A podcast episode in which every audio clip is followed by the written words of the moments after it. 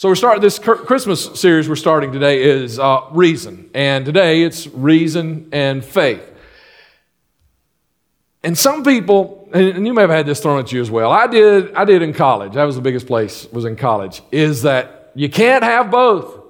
I mean, if you're going to be a person of faith, you're unreasonable. You can't reason and have faith.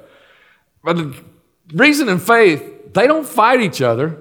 They're not at odds with each other. They don't war against each other. They actually intersect. I mean, they I guess at the corner of Faith Street and Reason Avenue right here, right, something. But they intersect. They meet. They're not attacking one another. You know how to reason, right? I mean, you have the ability to reason, right? Everybody did it, except for maybe the person sitting next to you, right? Sometimes they're unreasonable, right?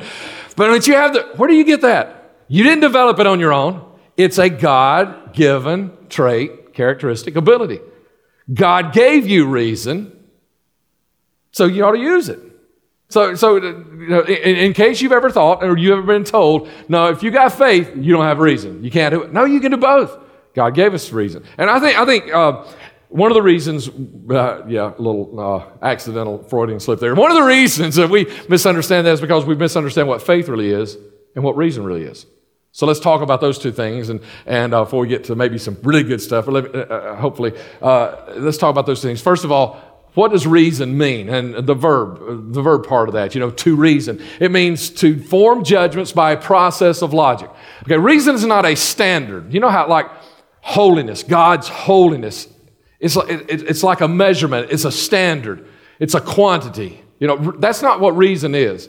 I know sometimes we say, well, you're more reasonable than that guy, and so we kind of use it that way, but it's not a standard. Like faith is a standard. We'll talk about faith in just a moment as well, but reason's not like that. Reason is a process. It's a tool. It's something we use. It's a means to get something or to get somewhere. Like you guys in your garage, you got tools, right? You know, you got tools, and you like your tools? I like my tools. But you know that you don't live for your tools. Well, I know some guys live for their tools, right? I mean, you do. But you don't really live for the tools. The tools are there for you. All right? So you get a project you want to work on. You got something you need to do. What do? You go get the tools, and the tools help you fulfill the project. It's not the other way around, right? I mean, it's the project that's the important thing. The tools just get you there. It's the means. It's the process. It's the way it happens. That's what reason is. Reason is just the tool to help you get somewhere. Reason reminds us of the things that shore up our faith and remind us of things. Just like we sang just a few minutes ago. You know, we sang that song and it said, you've never failed and you won't stop now. What is that? That is reason. You use reason. When you say that and you say, yeah, that's right. You use reason and it built your faith up a little bit, didn't it? It encouraged you to think, hey, that's right. He's never failed and he won't stop now. Because the Word says it's the same yesterday, today, and forever, right? So you're using reason to build up your faith and remind yourself. So that's what it is. Reason is like a tool. Now, let me take you some scriptures in the book of Romans, because there is a problem with reason sometimes, and the problem is when reason is not in line with God. You see, reason is important, but it's important in the context of faith. When we reason outside of faith, when we reason outside of God, that's when we start getting in trouble. Romans 1:28 says, and even as they did not like to retain God in their knowledge, God gave them over to a perverse understanding. Okay, so this is talking about a particular sin. That's not what's important right here. Here's what's important I want you to see, is that it is possible for your reasoning to become skewed, even perverse. You know, you are bombarded all day long, all week long with all kinds of messages. And, you know, in TV, media, and all that kind of stuff. Yeah, you get them as well. But with your friends, coworkers, and people who tell you, you ought to think this way about that. I mean, you know, you go to some people with a problem, and they start telling you how you ought to think, and they start trying to change how you think about something. That's great if they're trying to line you up with the Word of God. But if they're trying to line you up with the way the world thinks, or, buddy, ain't nobody out for you except you, and you better get it, because if you don't get it, you don't get it for yourself, nobody else is, and they try to line you up with the world's vision of reason, that's when you start getting in trouble. And so then Paul, in chapter 12, reminds us, don't be conformed to this world. Don't let your reasoning match up with the world's reasoning, but be transformed by the renewing of your mind. Transformed by the renewing of your mind, so that you may discern, so that you may reason what is good, what is acceptable, what is the perfect will of God. So what is that verse telling us? If you don't have your mind in line with God's mind, then you cannot reason what His will is. You cannot reason the right things. You cannot read. So we need to constantly, because we're bombarded every day with stuff and people telling us, and we need to constantly work on keeping our mind, our reason in line with God's will and God's way, or we'll be reasoning wrong. Like this. Let's go back to the garage, guys. You know, you got a level in your garage. You know what a level is? You know, I got a level. It's got three little places. It's got, you know, a little piece of glass, a little tube that's got some water in it. It's got that bubble, you know, and you got to get the bubble between the lines. That means it's level. But, you know, if that piece of glass were to get, you know, bumped in some way, it's not supposed to happen, but if it were to get bumped in some way and get off just a little bit, then my level would be off, right? Because I would be measuring by something that was now askew. That's what happens when our reasoning gets askew. The problem isn't with reason, but when we allow our reason to get askew and not in line with God's will. And so we have to constantly work to make sure that the world's reasoning doesn't come into our reasoning, okay? Because there's great, awesome blessing when our reasoning is in line with God. And here it is. It's in chapter 14, verse 5. Let each man be fully assured in his own mind. You know what that tells me? That means you don't have to wonder. You don't have to doubt. Every person can be fully assured in their own mind. Not just in your spirit, not just in your hope so, but you can be fully assured. You can know this. And we don't take these things out of context. I mean, you put all of this together and see, here's what he's saying. Come on, keep your mind in line with God's mind, because when you do and when you reason, then you can prove what is that good and acceptable will of God, and you can be fully assured in your own mind. And so you don't have to be confused. You don't have to have questions. You can know that you know that you know. All right, give you a little example. I think some people think, you know, we Christians, you know, when you become a person of faith, you have to do away with reason. You ever been to a theater? Not a movie theater, but like a live performance, you know, a theater where, you know, you've been to a musical or something, and you go in, a day like today is a good example. You go in, you take your coat off, you hand it to a young lady, and she takes it back into a closet. And then after the performance is over, you come, and she gives you the coat back, or a hat or something like that. And we call that checking your coat, right? You checked your coat at the door, or like, you know, you came in today maybe with an umbrella and you dropped it in. Now, I said in the first couple services, I don't know what it is out there. It's just a decorated bucket out there or something that we put our umbrellas in, you know. And somebody told me after the second service, they gave me the official word for that. I was calling it a decorated bucket. They said, it is an umbrella bucket. I said, oh, okay, that's a good technical word for it. I'm glad to know that now. You know, now I don't sound like a doofus when I start talking about just a decorated. Okay, but you brought that in, and it's like you checked it at the door, right? You check, because you don't want to bring it in, you know, and drip water everywhere. And on your way out, you'll pick it up and go out. You know what? Some people think that when you become a Christian, you have to check your brain at the door. That like on Sunday morning when you walk in the door, there are people that think when we walk in the door on Sunday morning, we have to check our brain in the foyer, you know, so we can come in here, we can just be old faith. But no, God gave us both. Because, and we're not just people of faith here, we're people of faith out there too. And so we don't check our brain on the way in and then check our faith on the way out, do we? No, we use them both because they're important. All right, let me show you this, because in the definition of faith, it talks about reason. You have to use reason to have faith. The definition in Scripture is in Hebrews chapter 11, verse 1. Faith is the substance of things hoped for, the evidence of things not seen. A couple of very strong words there, substance and evidence. You got the actual Greek definitions there. You know, the substance, hypostasis, which literally means standing under. Okay? You know what that means? That means faith has something standing under it.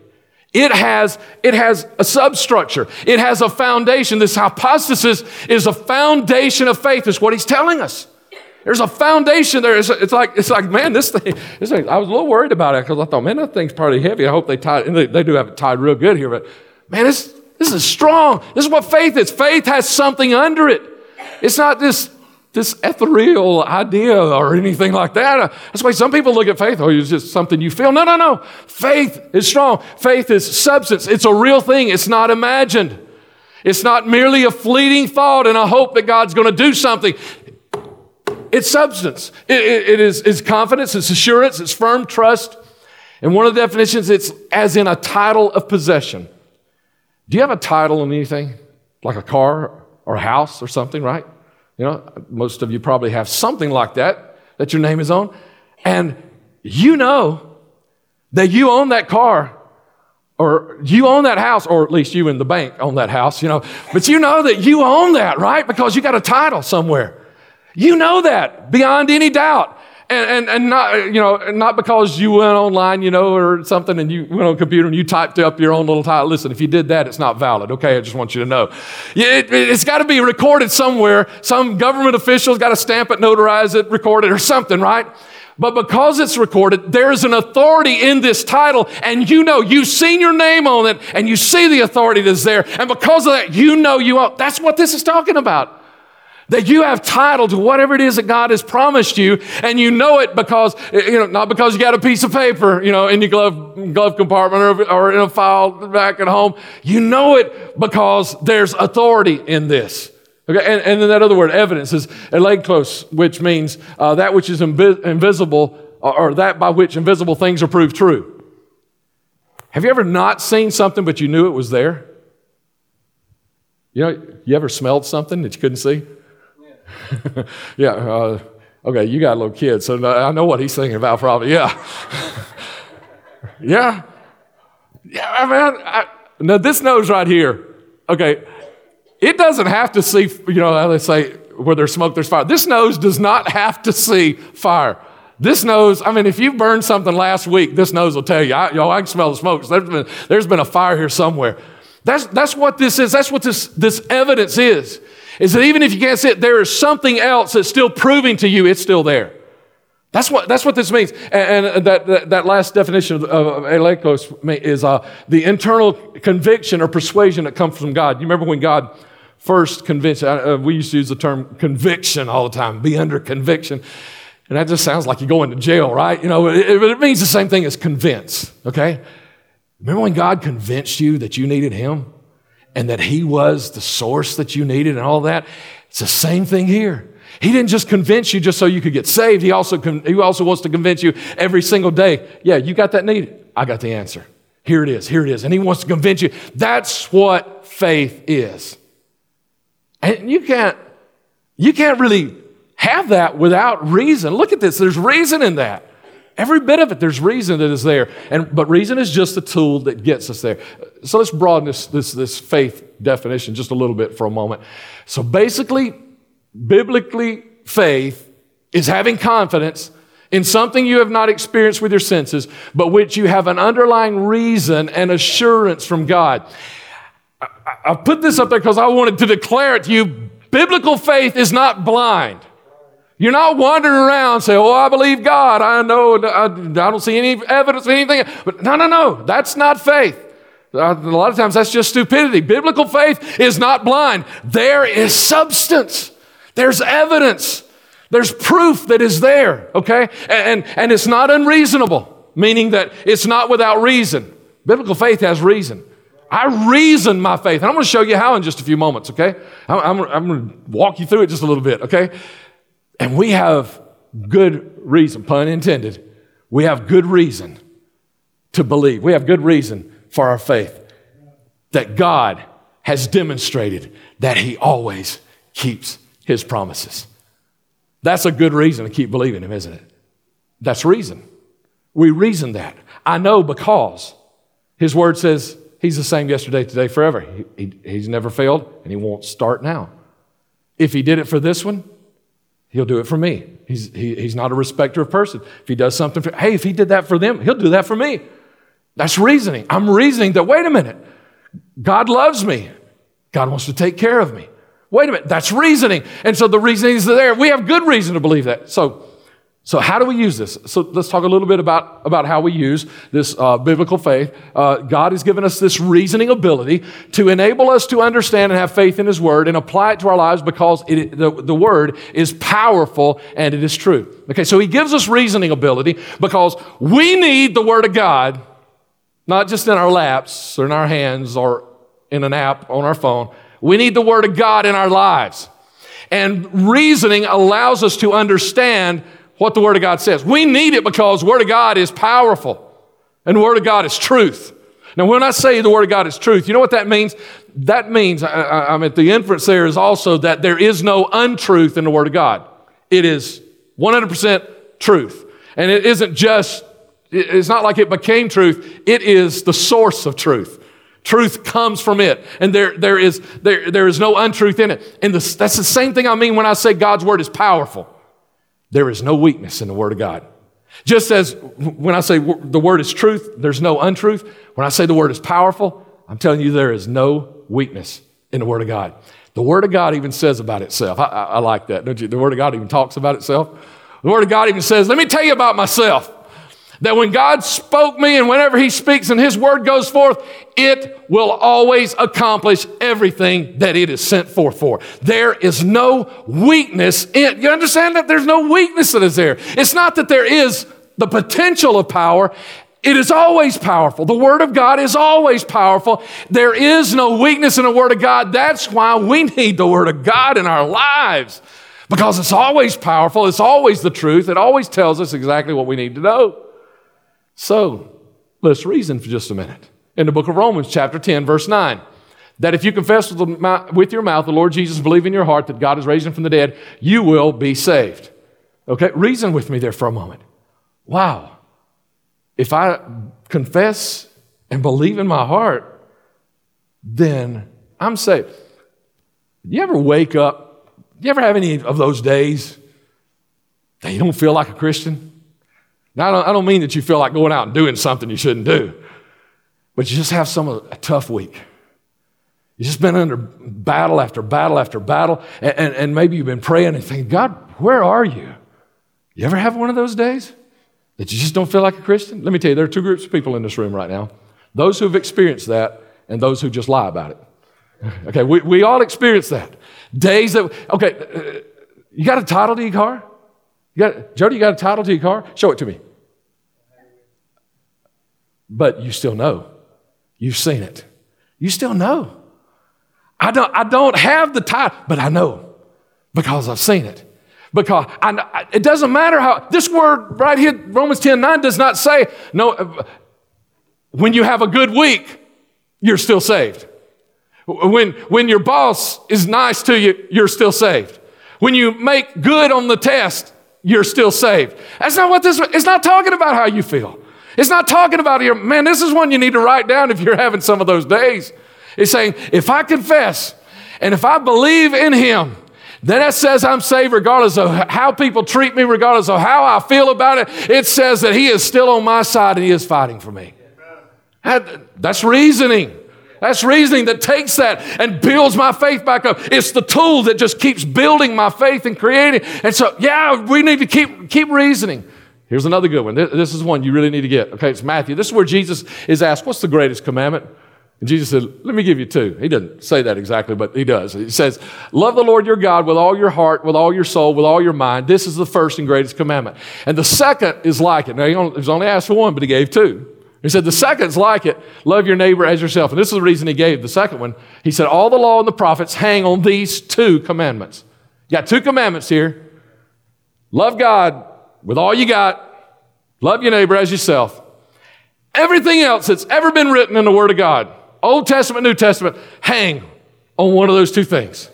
Everything. And so, you know, when you get to those places where you think, and I've had people say, Pastor, I got a dilemma and I've read and I can't find anywhere in the Bible what I need to do. There it is right there. Every direction you need, you can find right here. Think about it. If God were to write down all the stuff we need to do and we need to not do, all the sin that we could commit in the world, how big would that book have to be? Come on, how big would that book have to be if God were to say, do this, do this, do this, this, this, this? And you know how you guys are, especially, okay, those of you who have little kids, you know this especially. You tell them not to do something, but you got to tell them how not to do that and don't do this version of that or this variation of that and all that kind of thing. You know, that's the way we are with our sin. And so guys, I'm not going to legislate morality here. Now, back in the Old Testament, there seemed to be a lot of that. Look in the book of Leviticus and some of the rest of the law of Moses. You'll see God said, don't do this, don't do this, don't do this, don't do this. I mean, they must have been like a 2-year-old or something. They had to keep being told that. But so that's not it. It said they all hang right here. And even the 10 Commandments, they hang on these two right here. These are the two biggest. Go look at them. The first 4 hang on that first one. Love God with everything you got. The last 6 of the 10 Commandments, they hang on the other one. Love others as yourself. Everyone, it all hangs on that. And so when you say, I don't know what to do, check this out right here. I got a difficult person in my life. I just do not know how to deal with him. You need to look at number 2 right here. Love others as yourself. You know, my parents, they're always one. It's like that number 5, honor your father and mother. You know, that one hangs on the second one there. Love your neighbor as yourself, like your parents as well. Think about, put yourself in their position. You know, you give birth to someone. You get up anytime they cry. You get up when they cry because they're hungry. You get up when they cry because their stomach hurts. You get up when they cry because they fill the diaper with poop, you know, whatever. You get up, you know. You find every single thing they do. You're always there for them and all that. What do you think they want? God tells you, honor your father and mother. They want honor. I mean, that's what it is. It's reasoning. Jesus is saying you can take these two right here and you can reason everything you need to know about God and what God wants to do in your life. You can reason right there. But let me give you this is a personal one. And this was in the middle of studying for this message, but it was just amazing where all God and I went. Isaiah chapter 1, verse 18. And look how it opens. That's how I found it, because I was really just doing some research and I found it. God invites us to reason with him. You know, we're not supposed to tempt him, test him and all that. But he invites us. He said, come on, reason with me. Me, God? Me reason with you? You want me? You don't need to reason with you? He invites us. Come on, let's reason together. Though your sins are scarlet, they will be as white as snow. Though they are red like crimson, they will be like wool. And so I reasoned with God there a little bit. I started reasoning. What's he saying here? And first of all, I'm thinking about, okay, this is God speaking through Isaiah. And I remember some things that Isaiah had this attitude that, whew, God, you're a big old awesome holy God. And I am a man of unclean lips, and I dwell amongst the people of unclean lips. Oh, woe is me. Oh, wow. I just want to back off. And I got to thinking about the same thing. How holy and awesome and amazing he was. Okay, this is me reasoning here, okay? I'm reasoning here. I'm showing you this is how this thing works. You get to a scripture and you start reasoning with God.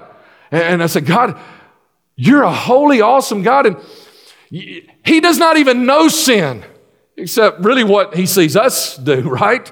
God doesn't know sin. He's never had sin. He's never experienced it. He's never done sin. You know, everything he does is lovely and wonderful. This is who this big, huge, holy, awesome, wonderful God is. And who are we? My goodness, we're just sinners. And man, and we all make mistakes and mess up. And man, when he found us, so we were all messes. And it just reminded me that God, we really needed something awesome, amazing, and powerful to happen to reconcile this holy God to who we were. I know you might say, oh yeah, but I try really hard. You might try really hard, but the Word of God tells us that our righteousness, as best as we can do, is still filthy rags. We need something awesome to bring this huge holy God into reconciliation with us filthy rags. Because we live in a world, man, it's just covered up with problems, troubles and struggles and strife and stress. Anybody got stress? Nobody? Good. Praise God. Stress. I mean, and stress beyond our control. I mean, did anybody ever tell you just get over it? Yep. Yeah? You want to slap them? You know, just get over it. Stress beyond our control and hurt. I don't mean just pain. I mean hurt inside. And you know what? We need some help here, God. This is beyond our control. We need something bigger than us, because you know what happens to us You know what happens to us when, and I Googled this because I wanted to know, because, you know, when man is left to his own devices. I Googled, because people have written many things following that phrase. So I Googled this just to see when man is left to his own devices. And one of the quotes I found, this was from a long time ago, one of the quotes I found was, when man is left to his own devices, he wars against himself. You know, that's it. That's me. When I am reasoning outside of God's direction and mindset, when I reason my own way and the way the world reasons, you know what I do? I tear myself up. I destroy myself. I make decisions that are stupid. I do things. I make mistakes. When I am left to my own way, I war against myself. Another one of them said, when man is left to his own devices, he disintegrates. Oh yeah, that's us. All of humankind. When we don't reason God's way, we fall apart. We disintegrate. We need some guidance here, God. We need some direction. This is the reasoning that me and God were doing from this one verse. This is the way this works, guys. And then it just came over me as he began reasoning back to me now, because I started talking about, man, God, we need this, we need this. And then God started talking back. And he started reasoning back with me. You know what? You know what he reminded me of? 2,000 years ago. 2,000 years ago, his awesome, powerful answer to our dilemma of a holy God in filthy rags came in the form of a baby in a stable in Bethlehem. And you know how that whole story begins? You remember how the whole nativity thing begins about how God, he starts sending dreams and visions, even angels, to people like Mary and Joseph and the shepherds, you know, and giving them direction. You know, here's where it's all coming, and here's the thing, and he starts giving them wisdom and direction. God, we need some help, we need some wisdom. That's what I was just saying a few moments ago. And God said, what do you think I started back then? He said, I started telling Mary and Joseph, I started giving them direction, and even the Magi, you know, we call them the three kings, but we don't really know that there are three, you know, three wise men, we call it, however many it was, that God gave them direction to and pointed them in the right, and they came and they found Jesus there. How did you know how they found Jesus? When they saw the star, when they realized, wait a minute, God's doing something, they went to the scriptures and they reasoned where the child of God was to be born. They reasoned that. That's how they found him. Oh, I know there was a star there, but I don't know if you know anything about stars, but you know, you can't really find a location on the earth with a star. They were following the star, but they were following the direction that they had reasoned from the scriptures. And you know what? You know what I realized? Here again, reasoning with God. You know what I realized? I, like the Magi, like those wise men, I have reasoned some things. You looked out there lately? I have reasoned that my answers are not out there. I have reasoned that the awesome power that I need in my life, I have reasoned where to find it. I have reasoned the help that I need with all of my problems, with all of my stress, with all of my hurt and pain. I have reasoned, and I know where it comes from. I have reasoned where my guidance and my wisdom comes from, and it comes from the one that we call Jesus Christ. That's what we're celebrating this season, at least as a Christian. That's what we celebrate. And I reasoned all of that from there. Now, not by myself. That was me and God reasoning. And man, that built my faith this week. That's what it is. That's how this thing's supposed to work. Get it, okay? That's how this is supposed to work, is that we reason with God and it builds our faith. What an awesome power set of tools God gives us to get us through. And I want you to get that. But I also want to tell you one last little thing, is that he didn't give us reasoning ability just for ourselves. Okay, I'm going to have to hurry here because I've gone a little long, but Acts chapter 17. Now, when they had traveled through Amphipolis and Apollonia, they came to Thessalonica, where there was a synagogue of the Jews. And according to Paul's custom, this was his custom, he did this regularly everywhere he went. He went to them and for 3 Sabbaths reasoned. He reasoned with them from the scriptures. And some people tell you, you know, if you're going to have faith, you're going to have to drop reason. No. He reasoned with them from the Scriptures, explaining and giving evidence that the Christ had to suffer and rise again from the dead. Explaining, giving evidence that Christ died and rose again. And saying, this Jesus who I am proclaiming to you is the Christ, the Messiah. He reasoned with them. He explained to them. He broke it down. He reasoned with them, okay? All right, let's go down to verse 16. And now Paul is in the city of Athens. And he's waiting on Silas and Timothy to show up. And while he was waiting for them at Athens, his spirit was being provoked or angered within him as he was observing the city full of idols. So he was reasoning, again, in the synagogue. He was reasoning in the synagogue with the Jews and the God-fearing Gentiles. Now, these are the people who are trying to follow God, Jehovah, the Jews, the God-fearing Gentiles, and in the marketplace every day with those who happen to be present.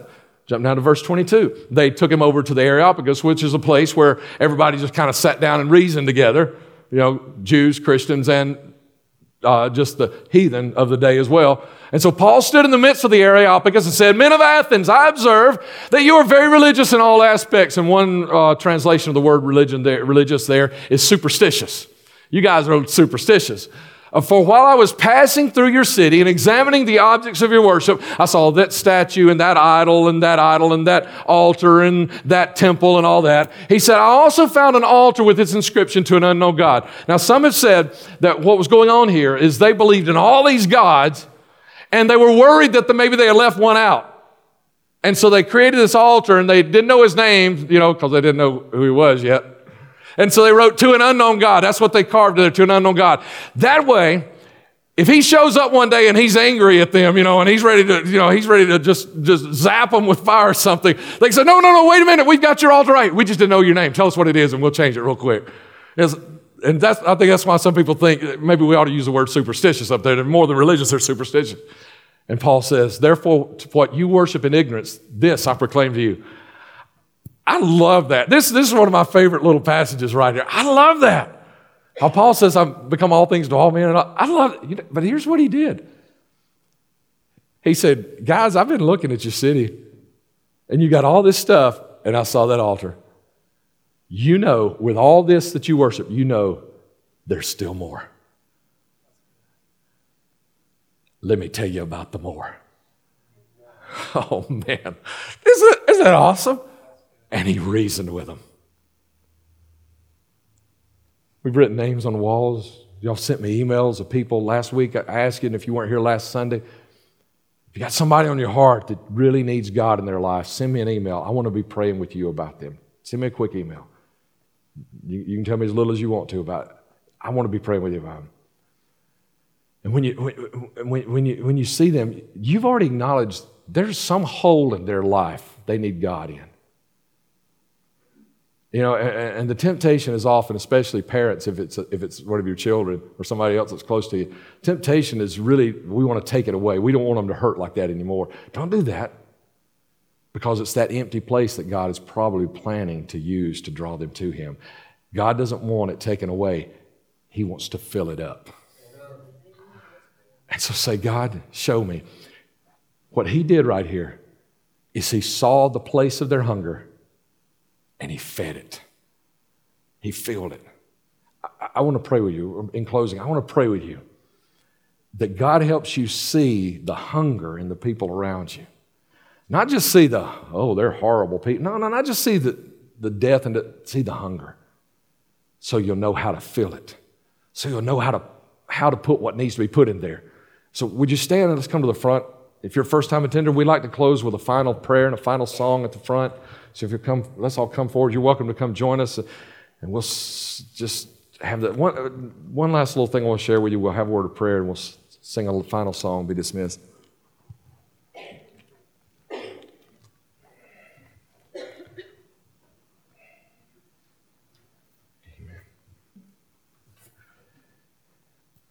This is our time. Okay, if you got somebody that really needs God, somebody on your heart that really needs God, this is the time. The next 2.5 weeks, everybody's mind is on Jesus. I know it's on Santa and all that other stuff, but every time they say Merry Christmas, they're saying the name Christ. You know, that's one of the reasons some people have attacked that. They don't want Walmart saying Merry Christmas because they don't like people saying Christ all the time. They're saying it all the time. That's what their minds are on. This is our time. This is your greatest opportunity. And I know sometimes you struggle with it. Oh, and how exactly? Yesterday I gave away a half a box of Bibles to the men in our small group, and I said, guys, let's get these out. They're a little different. It's not a different version of translation. I don't want you to think we're passing out any sacrilege or anything heresy. It's NIV, but it's a different kind of Bible, and it's a kind of Bible that opens the door and says, hey, my pastor gave me one of these, and I thought of you. They gave me an extra one, so I thought you might like. We just need to start looking for opportunities like that. And Christmas is the opportunity. And I know you think, oh, it's the excuse. They don't want to hear it. Yes, they do. They got a hole in their heart. They want to hear about what would fill that hole. But we probably need to do it in a different way than we've done it in the past. We don't need to do it in our reasoning or the reasoning of the religious. We need to do it in God's reasoning. That's what I want to pray over you. I want to pray over you. Bow with me. Jamie, lead us when you can. Father, I just ask you, God, we've got people...